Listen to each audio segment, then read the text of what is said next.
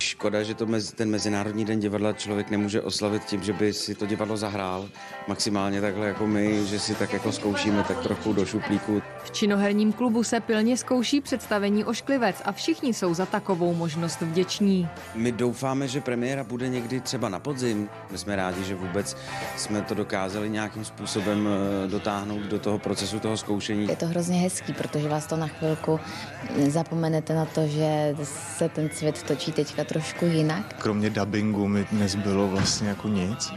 Takže to, že najednou má člověk jako ten řád a tady prostě zkouší jako Spartu skvělých jako lidí, tak jako zaplať pámu za to. A o čem nové představení bude?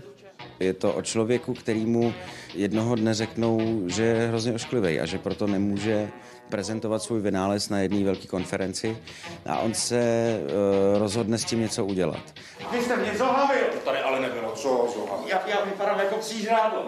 Ta hra je víceméně taky o ztrátě identity. Pro mě je to poměrně blízká věc, něco, co si myslím, že jsem částečně možná i prožil trochu. Když byl nějaký takový jako průlom mojí popularity, tak se ke mně to okolí začalo chovat úplně radikálně jinak. A vy najednou přemýšlíte nad tím, když je vám 17, jako bylo mě, co vlastně jako jste, kdo vlastně jste. Když už zkoušíte představení o ošklivci, tak se musíme zeptat, jestli jste i vy někdy řešili svůj vzhled. Ve škole jsem, jsem dělal hodně takový ty romantický zamilovaný kluky. To už teď není. Teď vlastně uh, hraju jenom uh, jako arrogantní hajzlíky.